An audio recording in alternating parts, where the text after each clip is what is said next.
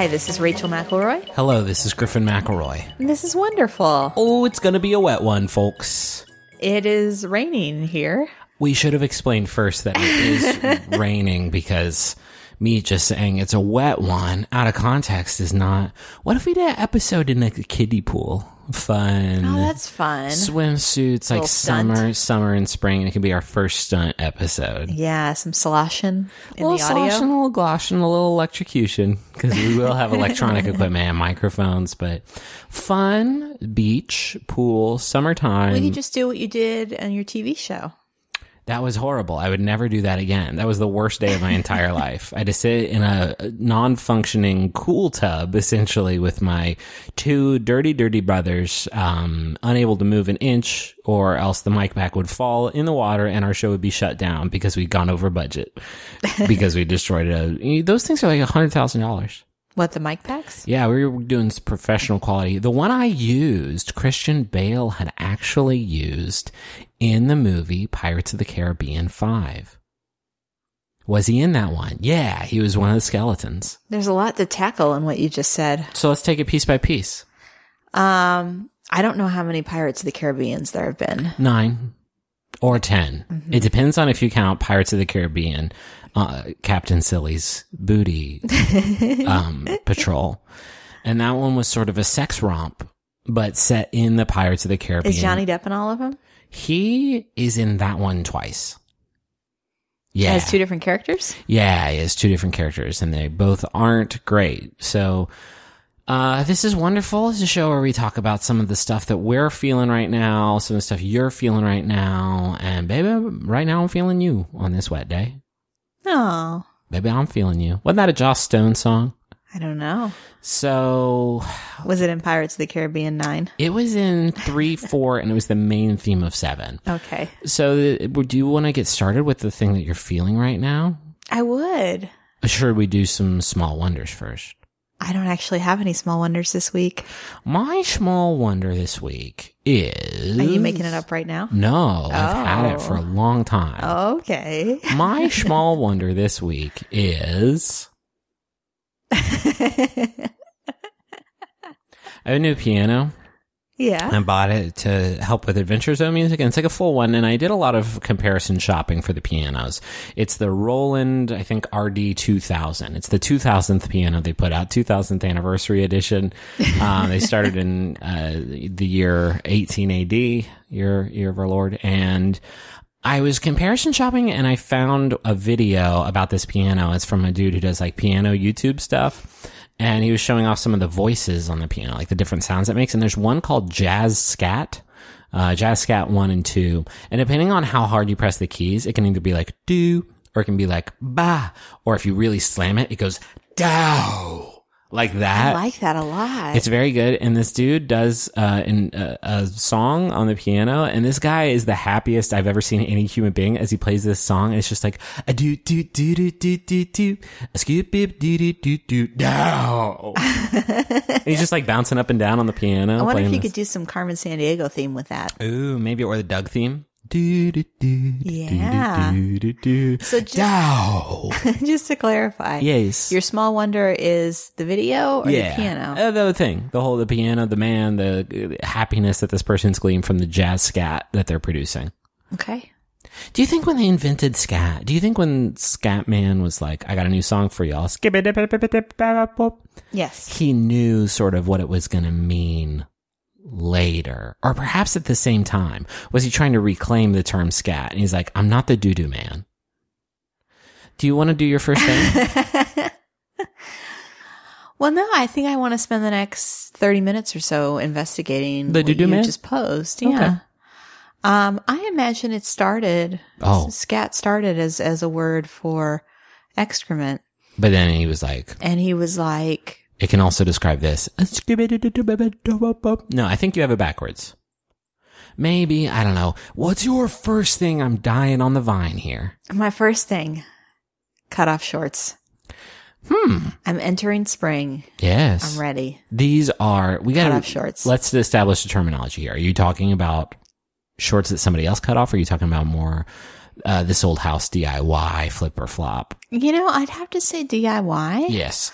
I have bought pre-cut pants, but um, what I'm speaking of specifically is the pants that you cut yourself into shorts. It's shorts are tough, aren't they, in general? Because it's hard to know how much of the goods Yeah. that you Oh no, and I, I've definitely had a lot of off-level short bottoms. most of mine, I think, throughout my shorts buying history, too much covering of the goods down to below the knee. I think that was sort of the fashion for for quite some time. They were essentially JNCO shorts. Yes. And the goods were, and by goods, I mean my sweet, milky thighs. Um, so the the um, Griffin does have great thighs, by the way. Yeah. It's important to mention. Tone 'em. Every day's leg day Um, when you live in a house with stairs. uh, so the shorts I'm speaking of in particular. Do you know the ones? And think broadly. So for Halloween, am I on the right track here? Yes. A few years ago, we won. I wanted to dress up as uh, Ar- Ar- Artie, the strongest man in the world from Pete and Pete. Couldn't find a red and white striped shirt. And so I had bought these red pants and I was like, well, I'm not going to use these. And Rachel looked at them with her fucking genius, crafty mind and said, I can find a use for those, but not these parts of them. And she pulled out a samurai sword and she slashed through the legs. And now she had this pair of red, um, some Ronald There's- McDonald ass shorts. yeah, I they're think. sweatpants.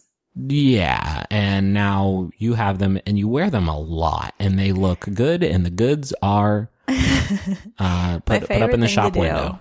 My favorite thing to do is to ask Griffin as I'm wearing these very obviously uh Low budge. low budge um DIY um piece of short material.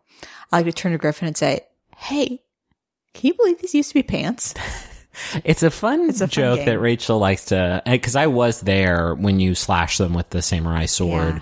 Uh, you did it really cool. Like you asked me to throw it up in the air and then you had the sword in the hilt and you like did an I did one leg at a time. Actually, that's what was amazing. Yeah. you, th- you threw it up in the air, and I did a left leg. Right. And, then you perfectly matched the right leg. Yes. Um, these shorts are comfortable and good. You could probably wear them. Actually, it's a very loose waistband. It's sort of like the TARDIS in that it can sort of shape itself to the wearer's will. Um, and you do wear them, you do wear them a lot. And I'm not hating because I want you to be comfortable first and foremost. They come down to about my knees. Okay. Uh, because I, I also went for the long, the long short and option. helps you when you're on the court. They got pockets. Yeah. No. All, all true. The pockets also help you when you're on the court. Because I did actually try and do research on cutoffs. And you know what was disappointing is that pretty much every piece of history I found. Daisy si- Duke. Yeah, exactly. It was like, I was hoping for this like kind of rich, lesser known history. And everybody was like, oh, Have you, you- know what? Have you considered the possibility that you are perhaps sort of a shorts pioneer, um, and that this is not something that uh, normal people do? And I'm saying that having cut off my own pair of shorts at some point, I may have gone to IKEA to buy a pair of fabric scissors to do my own sort of conversion, my own sort of batch conversion process. Uh-huh. But it's not something that I think is normal vis-a-vis fashion. The way I used to do it is I would take a pair of jeans, I would Yes. wear them until they were falling apart. Yeah, And God, were, God and gravity did most of the work for you. Mm-hmm. and then I would wait until they were almost unwearable, and then I turned them to shorts, add like a whole additional year. New life, Mm-hmm. renew. So, um, yeah, I mentioned I mentioned Daisy Dukes. Um, Nothing wrong with Daisy Dukes. Yeah, no, but apparently the concept of trousers where the legs have been cut off midway, which is I love that that description right there, uh, has been around since the 1930s Okay. when shorts became acceptable to wear outside the sports field. Oh God, disgusting. Uh, it disgusts me that we were so close minded for so. You're telling me that in the summertime, living in fucking Texas, people would just be walking around with long pants in 1929, just like this is good.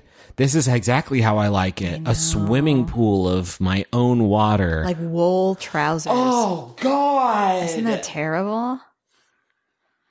Uh, and then, yeah, and then of course, everything I found cited the, uh, Daisy Duke shorts from the Dukes of Hazzard, uh, which there isn't a there isn't enough. There not enough. I mean, Somebody put together yeah. a thesis. Well, there isn't much to go on. There's not much to pull from. We need we need things that peer reviewed research can pull up. That is why I'm pitching for you today, right now, here on this show. Reboot of Dukes of Hazzard again, not with Johnny Knoxville and Ashton Kutcher or I who had was- Jessica Simpson. I know. I know Jessica Simpson was in it. I forget Seann William Scott. I think. Yeah, yeah, it sounds right. Um, but it's us two, and you're wearing your red knee length Sweatpants sweatpants shorts. And if I'm being fucking honest with you and the audience and myself, I'm probably wearing something very similar. and we just get in the car, our sensible automobiles that um, don't have these sort of emblems of the Confederacy on them. It's just good. that would be a cool sort of update. And then we're just sort of driving our son to daycare yeah, and we're not being pursued by the police. We are not breaking Listening county to laws. NPR. Listen to NPR. I do have moonshine, but it's unrelated. just at home in a cupboard. Yes, I- not an open container in the car. Mm-hmm. Uh, these shorts are so good. I'm wearing pants right now. I hate it. I know. I would encourage all of you to think beyond the denim cutoff Yes. and go into the realm of other pant and and make some cutoffs out of just about anything. Just about anything. Uh, you know, a chair you got, tear off the upholstery, and now Piano. a piano. You take some of the keys, and then you can wear that to the fucking Met Gala. Mm-hmm. I have my first thing. You want to know it? Yes. hidden identity games. Uh, there's no real good way to sort of encapsulate what I'm talking about. Oh, the, The werewolf game. Like the werewolf. So if you've ever played Werewolf or Mafia or any of those sort of party games, you kind of know what I'm talking about. I first, I didn't really get into, I've been playing games my whole life, but I didn't really get into these until like a couple of years ago. I feel like you were, we were together when I, when I started playing these and then I got like obsessed and we would play them every time our friends would come over because it was so novel, even though they've been Yeah. around since like forever. Um, and like, here's the thing. I love board games and games of any type of all sorts, cooperative games, competitive games, board games, card games, tabletop games, whatever. But what really intrigues me about games like Werewolf and other hidden identity games is that they test an entirely different skill than any other game really rewards. I'm like not luck, not strategy. Um, in hidden identity games, they test your ability to deceive people and read when people are deceiving you, oh my gosh, you're right. which is such a different, it's, it's a, it's a thing that is not tested in games really at all in any other sort of circumstance. And there's lots of different types of these, these games, but the basic rules are there's two teams. One is smaller and they are the bad guys or whatever, the killers, the werewolves. And then there's a team of the, a, a larger team of just like villagers who are working together to suss out who the bad guys are before they all get killed or kicked out of the game in, in some way. And werewolf is like the quintessential game. I think Mafia probably predates it, but werewolf is the one that I think more people know about where there's a night phase where everybody closes their eyes and the werewolves knock somebody out of the game. And then during the day phase, everybody kind of gets together to talk about who they think did it and then does a vote to uh, try to get rid of the werewolves. Um, and there's complications that get introduced in the form of like other roles, like somebody who can during the night phase figure out exactly what team people are are are, on, or somebody who can like protect people during the night phase. Um, and that introduces like a lot of really cool complications. And there's a ton of different games with a ton of those variants that you can sort of introduce at will. I used to have a lot of trouble with these games because I am very uncomfortable lying and I'm not a particularly good liar. But then I realized there's a there's a new strategy you can do where you just are totally uh flat. Yeah. Like you give very little emotion. Uh, and people will suspect you, but they won't be able to pin anything on you. And then I found some success in that. Yeah, so you're really good at these games, and and I feel like we have we play this a lot with our group of friends, and now we have friends who don't really like playing them as much for this very reason. Like Yeah. that was like the next thing I, I had here is that like these games put an enormous amount of pressure on the people who are in these secret roles who have to sort of protect their identities and deceive uh, the the other players, and it's really hard to keep your from giving yourself away. And what I found is there's no like baked in skill at this like I think I'm I'm pretty good at picking up most games, and that that is like a skill in and of itself that you develop as you play games. This idea of like gamesmanship, where you Yeah. can learn rules and how they work and try to like figure them. But here, this is the great equalizer. I'm not actually that good at these games. Actually, one thing that happens to you is that um, I go deep in the paint. Like you I- start talking a lot. too much. I try to politic too much, and Yeah. then it gives me it gives me People away. get suspicious when you start taking more of a leadership role in the game because they assume that you're trying to cover yourself. So as much as I I love Risk, I love Catan, I love uh, Betrayal at House on the Hill, I love these games that are have all these rules and then you have to be very strategically minded and know how to work the rules to, to get ahead. I still love those games, but there's something so cool about a game like Werewolf where your first game you can sit down, become the werewolf by luck of the draw and you know how to do this. Like you know how to deceive people. Or even if you don't, maybe you just don't go super hard and nobody Yeah. suspects you and then you win the game anyway. Or the other tactic that we started doing is you kind of wait for somebody to compromise themselves in some way, Yeah. and then you just point dump on them towards as hard as possible. Yeah, like, oh, hey, did you notice what he said? Why did he say that? Do you think? I bet he said that because it's him. yeah. And then everybody will, will move like a pack in that direction. and th- and that was so valuable to me because like um I used to play these big games, these big deep uh, 6 hour long risk campaigns or you know nights where all we did is play last night on earth. Um but here in Austin like our friends aren't as into those sort of deep games, but I love playing games with them and something like Werewolf is just like instantly like here's how you play. Let's do it right now and everybody's instantly on board. And that's so like cool and so valuable.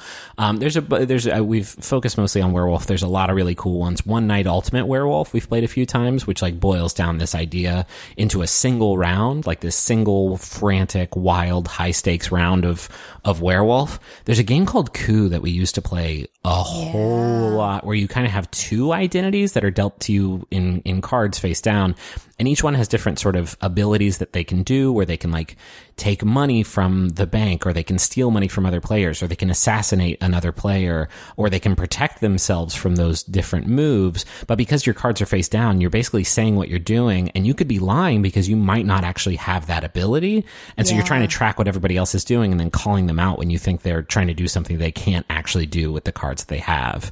Um, it's a really fucking genius like take on this. And we've played that one probably more than werewolf. We played that Yeah. one every time our friends came over.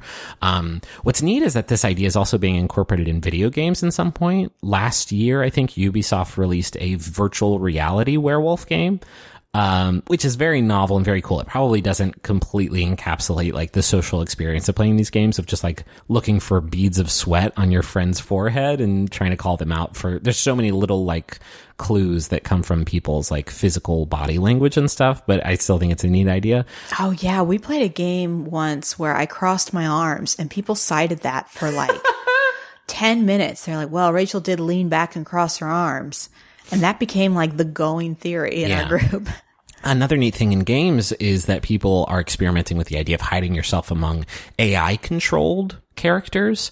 Um, There's a guy named Chris Hecker who's been making this game called Spy Party for over a decade now, where one player is a sniper looking into this room full of characters, and all but one of them are controlled by AI, while the one human controlled player in that room has to like do different objectives around the room, like touch a vase and plant a bug on somebody and uh, poison somebody's drink or something like that. So the sniper's watching everyone and trying to look for the person they think is actually human, which then starts to get into some Turing test shit on top of everything else. And that is so delicious. That reminds me one one another way to think about this would be like murder mysteries. Yeah, for sure.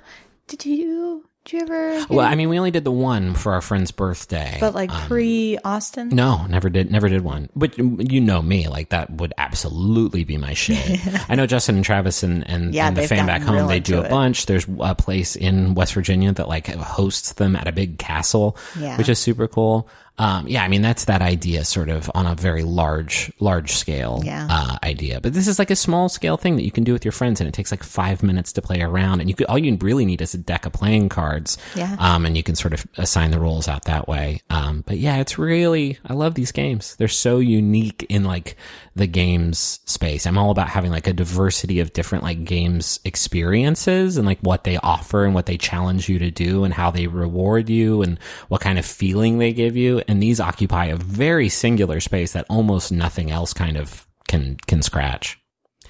Hey though, Hey. this isn't a, li- a lie, and I'm not hiding my identity here when I say I'm going to steal you away. Here's what I'm going to do this time. Oh boy. I'm going to try and whistle. Let's do it.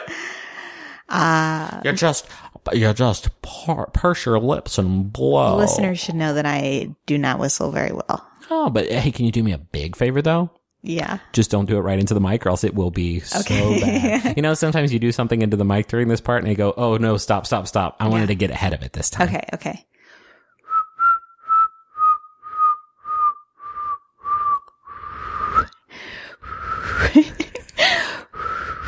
That's Oh good. no, I lost it. I was doing so good. The tea is almost drinkable. oh, there it goes. Now it's too cold. You've made my tea too cold. I started out so strong. You did good. I had that embouchure of a flute player, and then I lost it. The problem is that it didn't get. It was. It's a wet one, but then it got a little too dried up. I think Yeah. you You did say it was going to be a wet one this episode. I told you, and this is what I was Over talking promise, about. under deliver. That's our role. Griffin? Yeah. You know it's a shame? Mm, what? Is that when you order uh, meals to be delivered to you, they can only be for dinner. That's true because of the law. But wait, wait, what's this coming across our desk? The law is different now.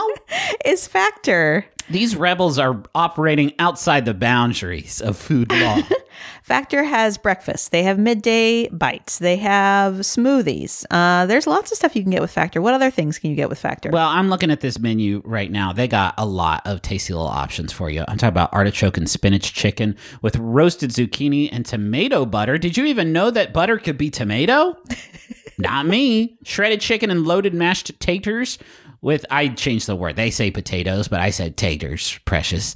With mushroom gravy, smoked cheddar, uh, bacon and parmesan broccoli. Uh, this this menu is out of sight and my mouth is just watering looking at these glossy JPEGs of tasty food. So head to factormeals.com slash wonderful50 and use code wonderful50 to get 50% off. That's code wonderful50 at factormeals.com slash wonderful50 to get 50% off. it can be intimidating trying to roll with the console cowboys in cyberspace. Um, there's always the worry that maybe they know something that you don't vis-a-vis um, website design or website functionality, and you think that I could never be that. I could never be among their illustrious ranks. Griffin, if I wanted to build a website where I ranked my favorite episodes of Ghostwriter, would I be able to do that? Well, first of all, it would be the same list as everybody else's with the Julia Stiles episode at the top. But yes, you can do that with Squarespace. It's the all in one platform for building your brand and growing your business online. Every Squarespace website and online store comes with a suite of integrated features and useful guides that help maximize prominence among search results. Do you want to have special functionality like maybe a members only VIP club section of your website? You can do that. Do you want to sell stuff? Yeah, you can do that too. Do you want to have an online scheduler so that people you can you can sell uh, your time? Yeah, you can do that also. Anything is possible. That's um there for the commercial, the Super Bowl commercial they had. That was my voice yelling, "Anything is possible." In the Wow. background. Yeah, not a lot of people know that. Hey, head to squarespace.com slash wonderfulpod for a free trial. And when you're ready to launch, use offer code wonderfulpod to save 10% off your first purchase of a website or domain. I just realized about three minutes before we started recording, you were sitting right there and you said, I feel like I'm about to sneeze. Did that take you 25 minutes? it is my only superpower. That was I can see the future, wild. but specifically the future in which I am sneezing. Uh, hey, do you want to read some Jumbotrons? yes. Here are some Jumbotrons. Ooh, this message is for Chris B, and it is from Chris G. I got your message, Chris. I got your message, Crispy. Where's my money, Danny? You know the room? Oh, So that's nothing. that's nothing. Happy 30th birthday to the best husband I could ask for.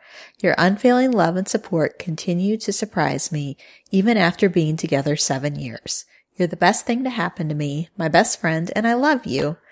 I hope Griffin or Rachel reading this brings you even a fraction of the happiness you give me. You brought me a fraction of the happiness. And let me tell you, it must be a big happiness.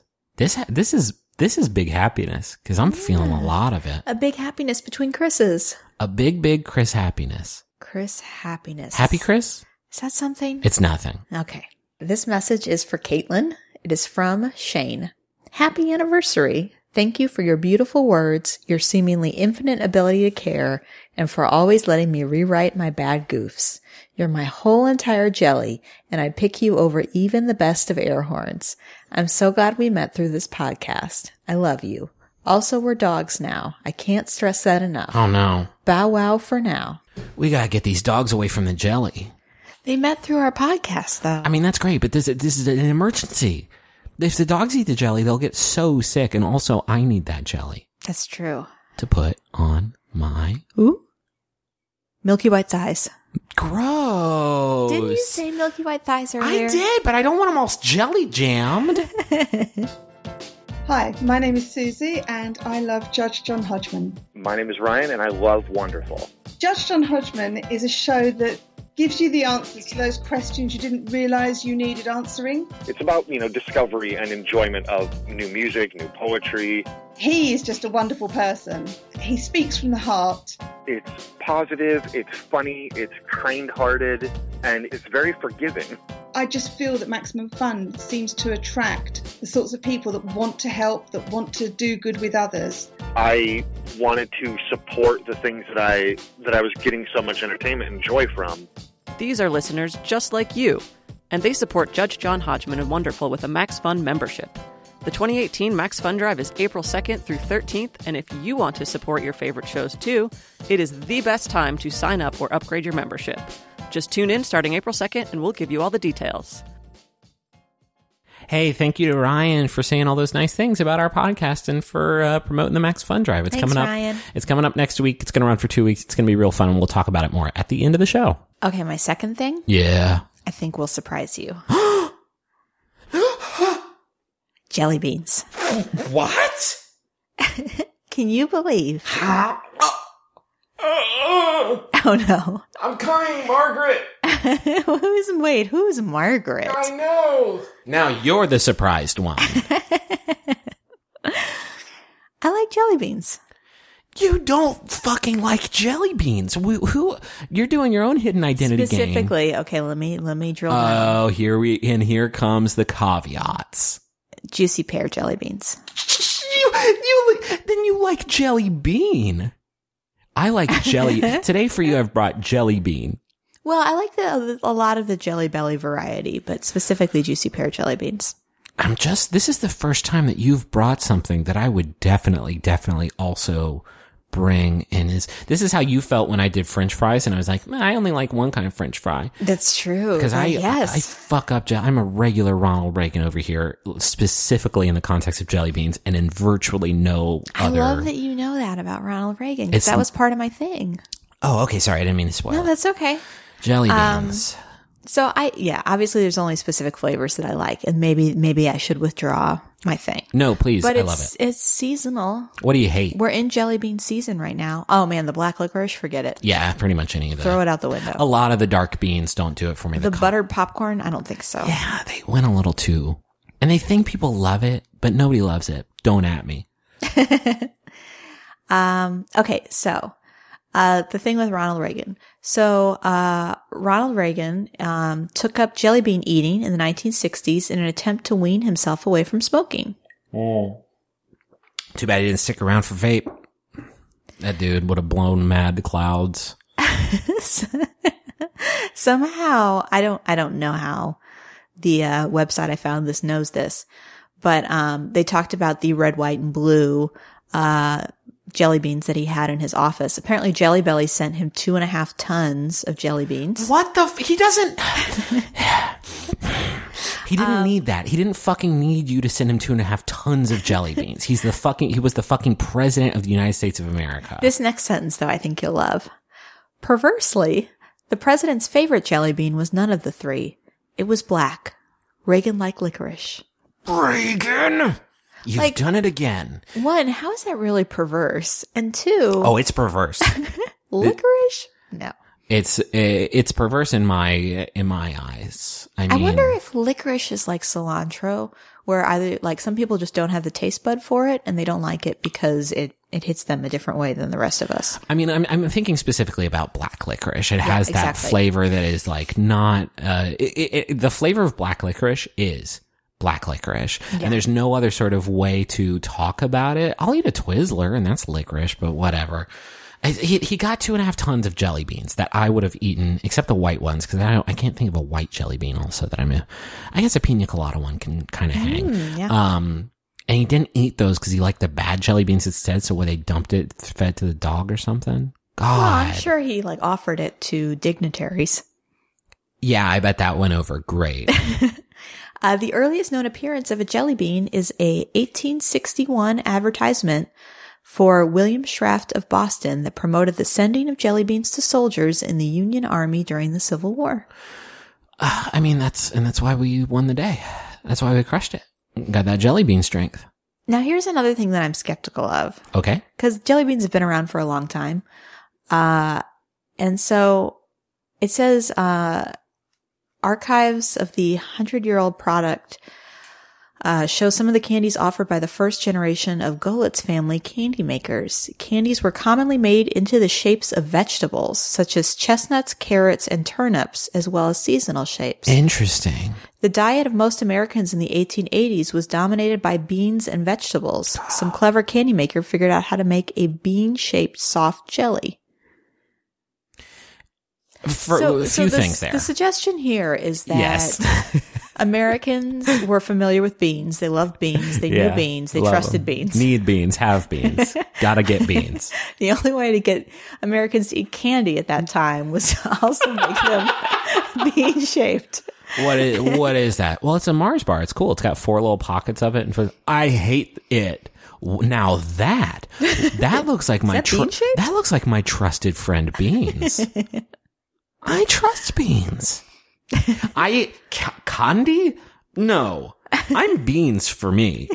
But that looks like my friendly Beans. Huh, interesting.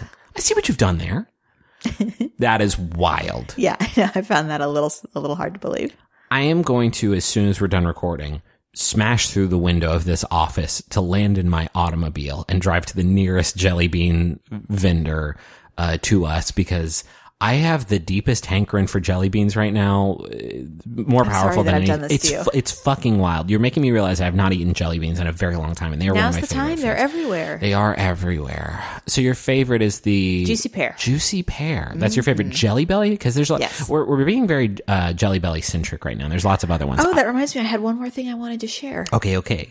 I like the Um, lemon lime jelly belly. That's my favorite one. Okay. Okay. Uh, according to University of Oxford psychologist Charles Spence, um, there is a reason that people tend to pick red and pink candies as their favorites. Interesting. Uh, I said it's most likely due to the way food color affects our sense of taste. Red jelly beans may have an edge because we tend to experience red foods as sweeter than they actually are, as opposed to green foods, which we tend to experience as sourer. Uh, fine, but no, sir. I'm sorry, but you're wrong. I do remember that as a kid, though. Like, like always, if I had to choose, uh, like a, like a blow pop, for example, Yeah. red seemed like a good bet. Well, it's because like cherry and strawberry candies, and I'm gonna go. I'm gonna go right down the fucking way down the rabbit hole right here. Okay. But I feel like when I look at a fruit candy, and they have multiple offerings. Yes. Hypothetically, say it's a new fruit candy. I've never eaten it before, Yes. and they have a yellow one, and a green one, and a you know a white one, and a blue one, and a red one. I want to eat the red one first because in my mind, like cherry or strawberry candy is the fruit flavor of candy and everything else is sort of b- branches off from that. Am I this is this the wildest thing you've ever hear heard me like say out loud? The other reason is like if I see a bag of jelly bellies and it's a, an assortment of colors, I'm going to reach in and grab the red or pink one because I know the odds of me getting something very foul is very low. The only thing I think of is cinnamon, which is okay, but it's obviously not what I wanted. But the odds are much higher than I'm going to get some sort of fruit punch or See, I go strawberry or cherry. I go green. Green won't do Green you wrong. apple is good. Sometimes green is watermelon. Lime is always good Yeah, too. I. I tend to go green first because red tends to me to not taste like anything. Interesting.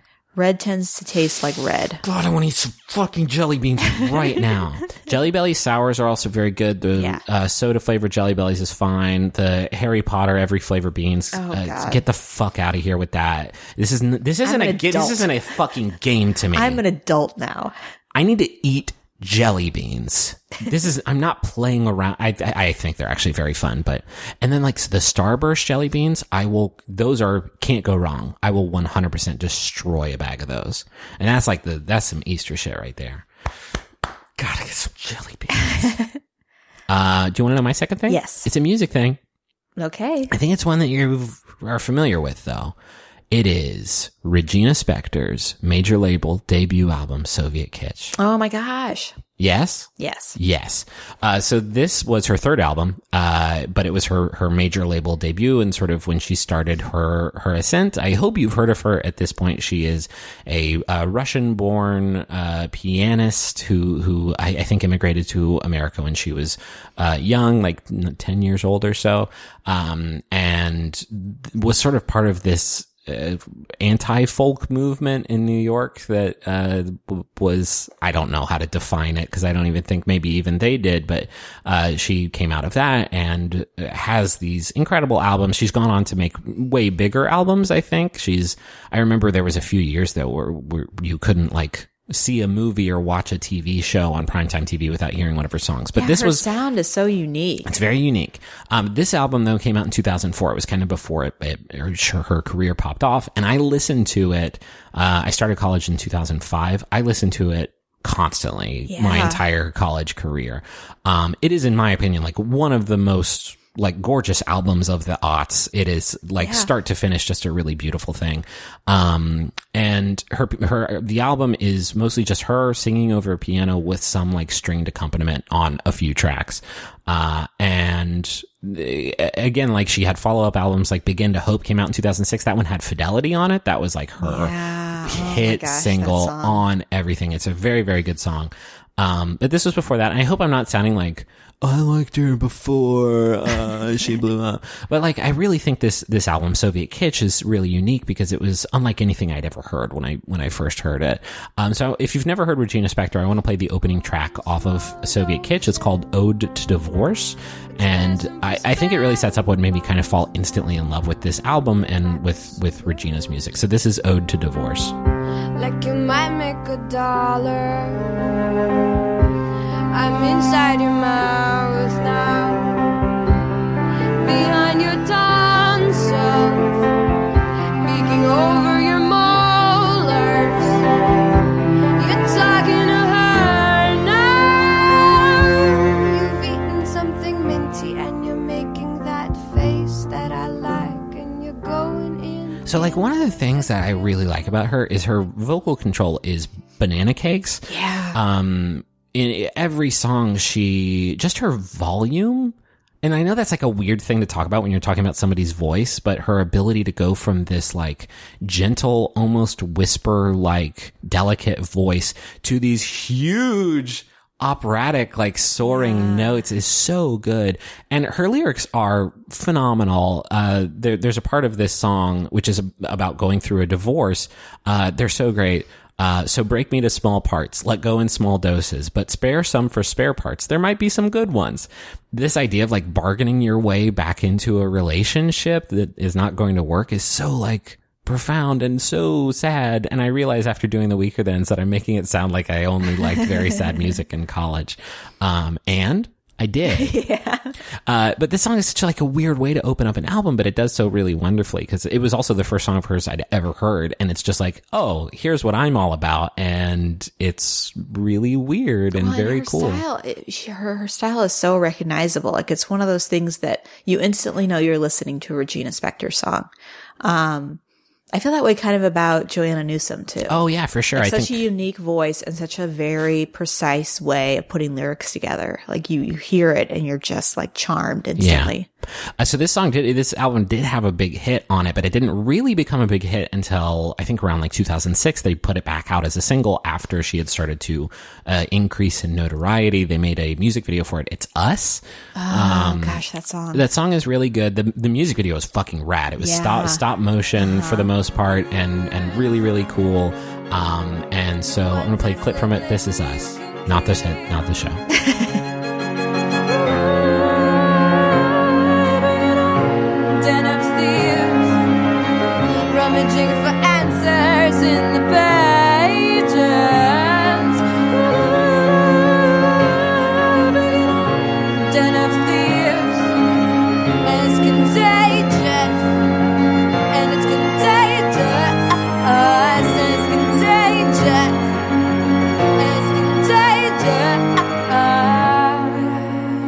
this song like probably about 500 times.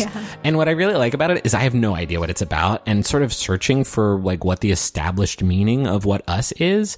There isn't like any consensus, which is really cool because the song kind of invites you to try to figure out what it's about because it has all this powerful imagery in every line about like, Is it a song about a love that is so great that people literally made a statue sort of enshrining it? Or is it a song that is sort of an allegory about the biblical apostles? Or is it a comparison between like American and European belief systems? Like, Can I tell you something? Yeah. I've noticed this. This is a thing. And maybe, I don't know, maybe I'm not getting as much as somebody else, but I tend to treat music lyrics like I do poetry, where I just don't spend a lot of time thinking about what oh, yeah. the for- writer is trying to accomplish. Definitely, definitely same. Which I uh, only now looking back, I have like a huge 400 song playlist of all the music I listened to in college. I'm just now realizing that like most of this stuff I never really thought about. Uh, These songs that I was very bad about in college when I was a freshman, I found like 50 bands,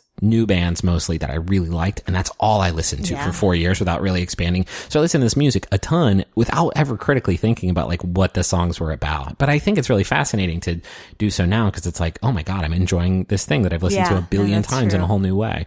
Um, it, it, it is such a good song. And the trill that she sings on Living is fucking, it, it, makes this song uncoverable by any other human being. Cause you can try and do it, but they're like, we're living in a, that sounds bad when anybody else does it. Um, so my favorite song off this album is maybe it's like simplest, like quietest track. It's Ghost of Corporate Future which comes in towards the end and it's almost like this narrative song about a businessman who is visited by a ghost who warns him of like letting his career take over his his his family life. And it's kind of a it's kind of a cute song. Like it has these lines that are overstuffed um that don't really fit the rhythm of the music at all. Like maybe you should drink less coffee and never ever watch seven o'clock news. Like it really tries like rush it in.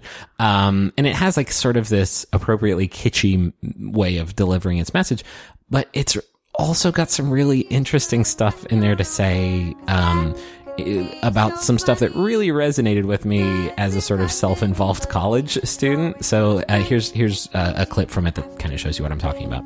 People are just people, they shouldn't make you nervous. The world is everlasting, it's coming and it's going. If you don't toss your plastic, the streets won't be so plastic. And if you kiss somebody, then both of you get practice. The world is everlasting, put dirt balls in your pocket, put dirt balls in your pocket and take off both your shoes. Cause people are just people, people are just people, people are just people like you. People are just people, people are just people, so like as you can imagine um me hearing this in co- i feel like in college and this is totally cool and this is i feel like what you're supposed to do but you get very into yourself in a in a manner of yeah, speaking no, that's, that's true. that's kind of what you do because you're independent for the first time and you're like well, figuring yeah, your and stuff not out just college, just your early 20s. yeah, I think I- it's different for everyone, right? But I, I feel like there is a this is a phase that everybody goes through where it's just like I'm on my own now. What does that mean? I'm all about me. I? Who am I? Yeah. And that's important, and you have to do that. You absolutely have to do that. But it also kind of isolates you in a way and keeps you from sort of like thinking about how other people are going about that and thinking about themselves and um, all this different stuff. So th- this refrain of people are just people like you, I found that so beautiful, and I still do because it's really easy to get your inside your own head and and not be as thoughtful about what other folks are thinking about or going through, um, because you're just not like expressing much empathy. You're you're you're thinking about yourself.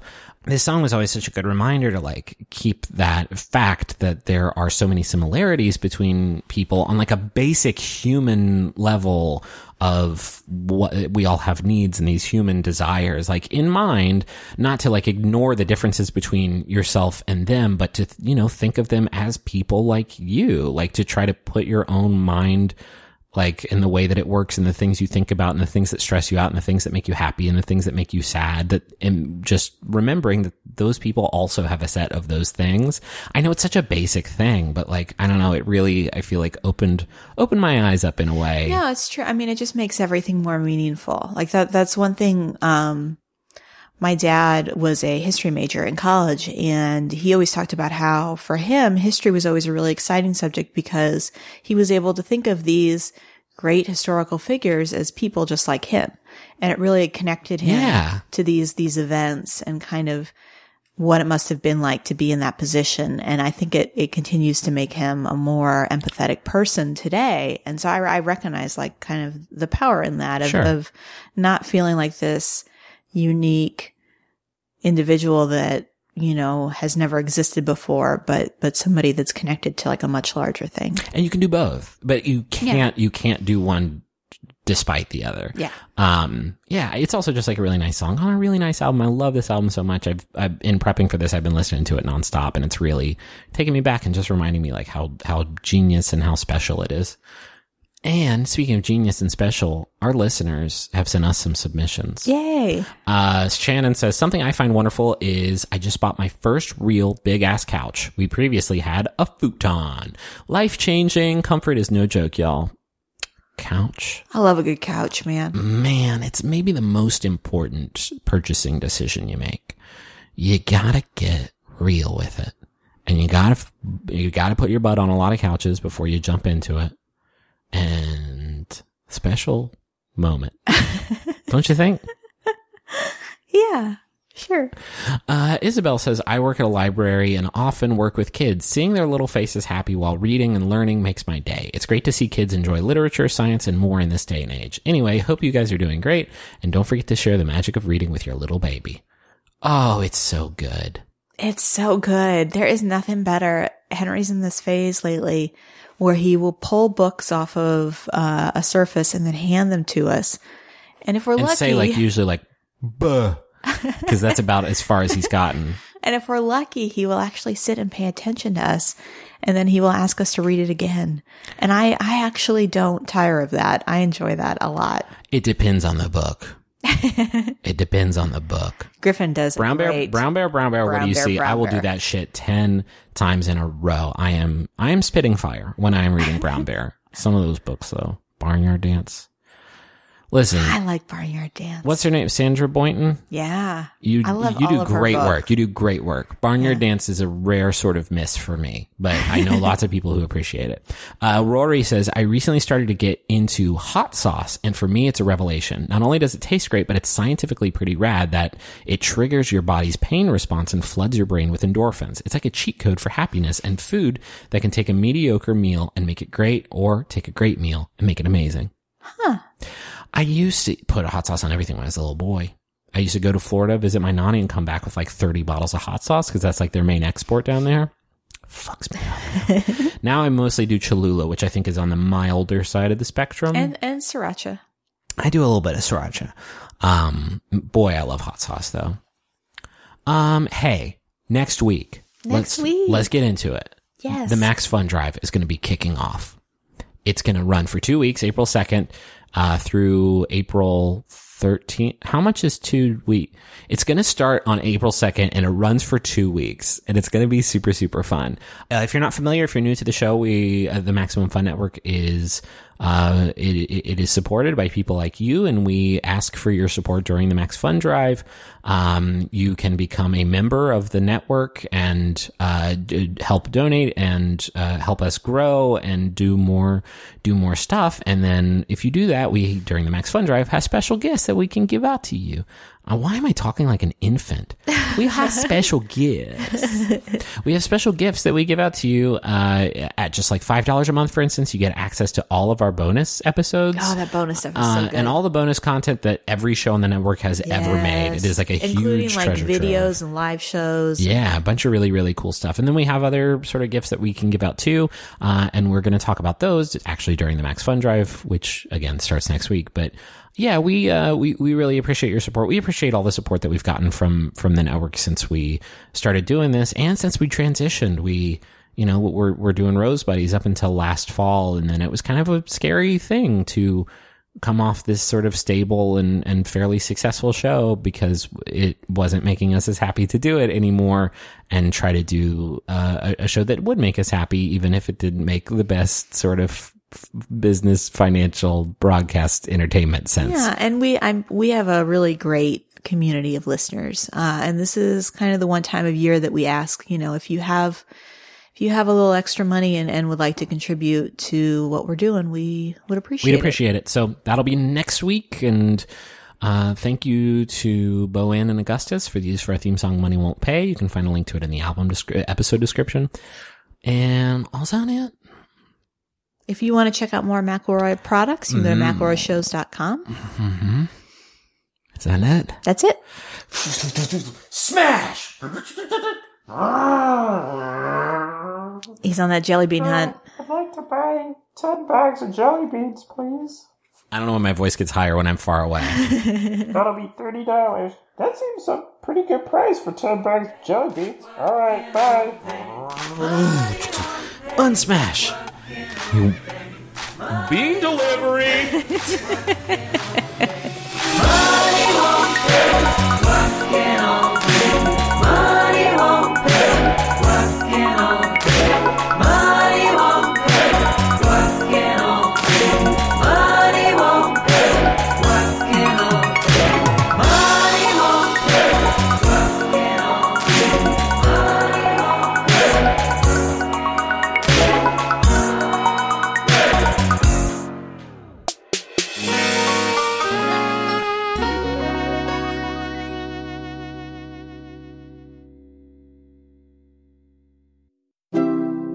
MaximumFun.org.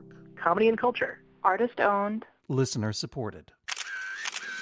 In celeb news this week, the hosts of Lady to Lady took a break from hanging with today's hottest comedians, actors, and writers to sell a sex machine. What'd they do with all that cash? Rent a party bus to go to Magic Mike Live in Vegas, of course. All of this on the heels of a salacious Sizzler session with Home Alone 4 star French Stewart. Want to know what the f we're talking about? Tune into Lady to Lady whenever, wherever you listen to podcasts. Can you keep a secret? Neither can we.